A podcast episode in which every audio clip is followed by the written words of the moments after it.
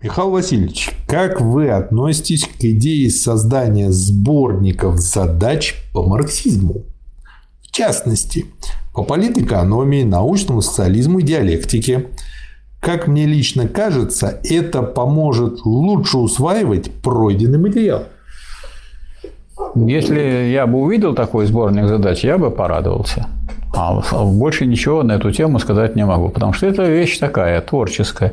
Если найдутся такие люди, и у них получится, тогда это будет хорошо. Но заранее сказать, что это может получиться, это очень трудно. Это тяжелое Очень задача. тяжелое дело. То есть можно много-много работать, а результат будет совсем не такой. То есть главное, чтобы не получилось так, чтобы люди натаскивались на решение Да. вот этих задач, как на Пока, сдачу ЕГЭ. да, пока, например, вот мне много было писем такого рода, что давайте вот в картинках сделаем движение от одной категории к другой. И получается, что они на самом деле разрывают самое главное переход одной категории в другую, а вместо этого перехода стоит стрелка. Вот если такие будут задачники, то лучше их убрать или сжечь.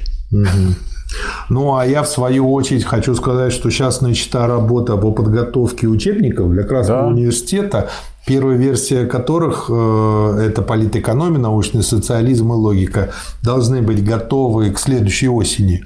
И я просто приглашаю автора этого вопроса и других как раз таки принять участие в подготовке этих да. учебников, потому что там вот такого сорта задачки Да. как раз таки очень даже будут нужны. Попробуйте сделать что-нибудь такое, потому что не боги горшки обжигают.